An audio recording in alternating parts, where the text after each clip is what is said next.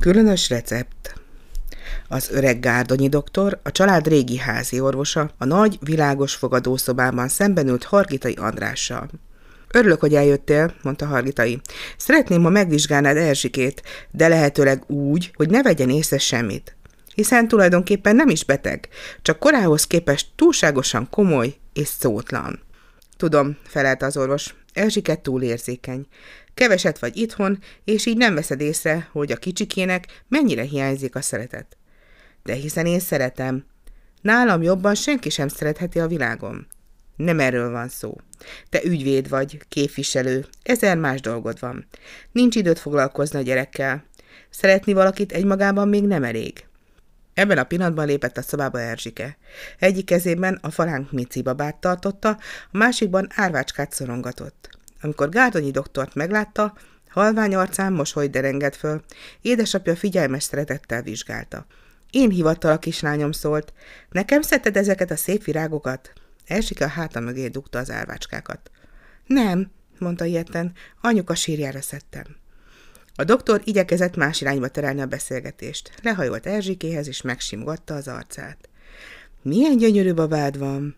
Igen, felelte Erzsike engedelmesen. És mennyire hasonlít rád? A kislány szeme kitákult a csodálkozástól.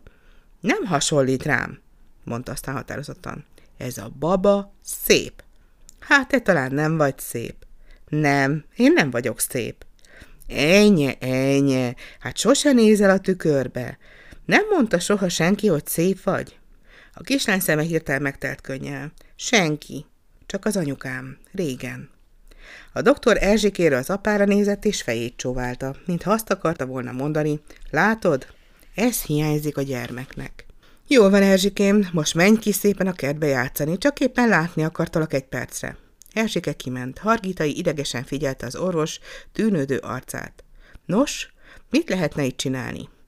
Ó, én szívesen fölírnék valami orvosságot, mondta az orvos, csak attól tartok, hogy nem találkozik a tetszéseddel. Ugyan, ugyan nevetett fel az ügyvéd. Hát van olyan drága orvosság a világon, amit sajnálnék a kislányomtól?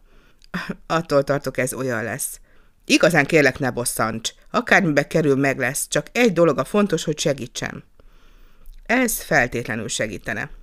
Elővette a receptkönyvét, az egyik lapra fölírt valamit, letépte, és várakozás teljes arccal átnyújtotta. Az apa átvette, egy pillantást vetett rá, aztán hirtelen összehúzta a szemöldökét, és kérdőn nézett az orvosra. A recepten ugyanis egyetlen szó állt. Anya. Mit jelentse ez Bálint? Az, hogy Erzsike bajára egyetlen orvosság van a világon, az anyai szeretet. Nem gondoltál még erre, András? Hargitai felugrott a karosszékből, és izgatottan sétált fel, s alá a szobában. Bevallom, szólt kisvártatva, erre még nem gondoltam. Eszembe se jutott, hogy új asszonyt hozzak a házhoz. Nem asszonyt, anyát, igazította ki az orvos. Mert itt nem csak feleségről van szó, hanem olyan valakiről, akinek szíve van a más gyermekéhez is. És még valami. Tessék levenni ezt az örökös fekete ruhát. Hogyan viduljon fel szegény gyerek, ha azt látja, hogy az apja folyton gyászt visel? Igazad van, mormogta az apa. Néha magam is megérdek, ha tükörben nézek. Az orvos vette a kalapját, és mint aki jól végezte dolgát, búcsúzni kezdett. Csak az ajtóban fordult vissza. Most jut eszembe, mondta. A napokban, mikor Pesten jártam, a Dunakorzon találkoztam Berényi Máriával. Édesapja halála miatt jött haza Párizsból. Most végleg itt telepszik meg. Berényi Mária, szólt az ügyvéd, és úgy érezte, mintha áram ütötte volna meg a szívét.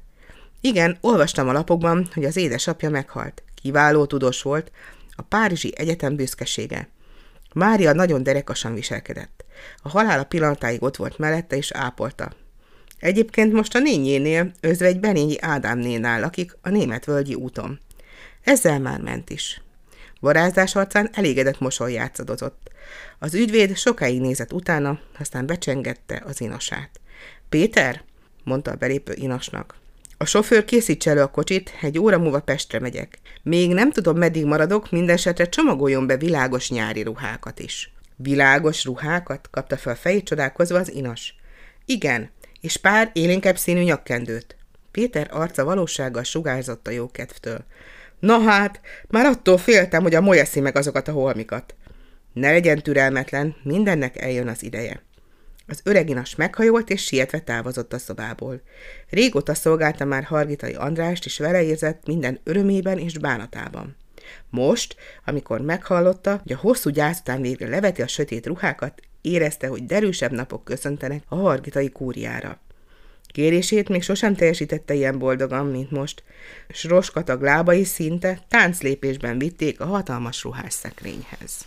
Lent a kertben Frici izgatottan várta már Erzsikét. Amint feltűnt a kislány, kedves alakja elébe sietett és izgatottan kérdezte. Írt-e valami jó receptet a doktor bácsi? Nem írt, mondta meg a vállát Erzsike, aki mit sem tudott Gárdonyi doktor különös receptjéről. Hát micsoda orvos az, aki nem ír fel valami finom kis gyógyszert, válaszolt fitymába Frici. Egyszer gyerekkoromban beteg voltam, és az orvos felírt egy liter édes szirupot. Azt írta a receptre, hogy egy óra alatt kell meginni. Én hát a kakukos fali óra alá álltam, és azon nyomban felhajtottam. És nem lehet beteg tőle? kérdezte ilyetten Erzsike. Én nem, csak az édesanyám, aki majd elájult, mikor meglátta, hogy mit csináltam.